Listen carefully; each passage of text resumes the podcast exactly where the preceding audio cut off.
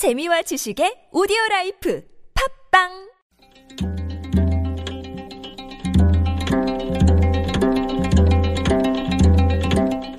한문학자 장유승의 길에서 만난 고전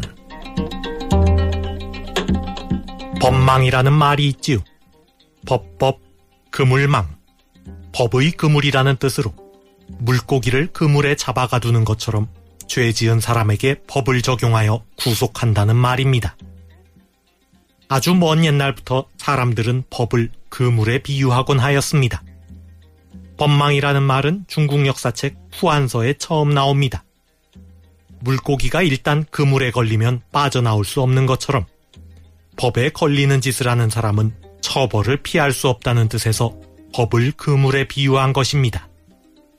그런데 아무리 그물이 촘촘해도 그 물코 사이로 달아나는 물고기가 있는 것처럼 아무리 법이 치밀해도 교묘히 빠져나가는 사람은 존재하기 마련입니다. 법망은 예외 없이 공명정대한 법의 특성과 함께 법의 한계를 지적한 말이기도 합니다. 사기 홍리열전에 망루 탄주라는 말이 있습니다. 그물망, 셀루, 삼킬탄, 배주.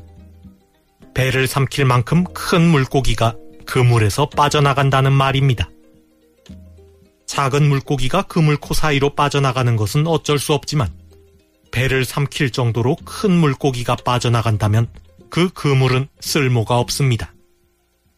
사람이 만든 법이 완벽할 수는 없지만 큰 죄를 저지른 사람이 유유히 법망을 빠져나간다면 그 법망은 쓸모없는 고기 그물이나 다름없습니다.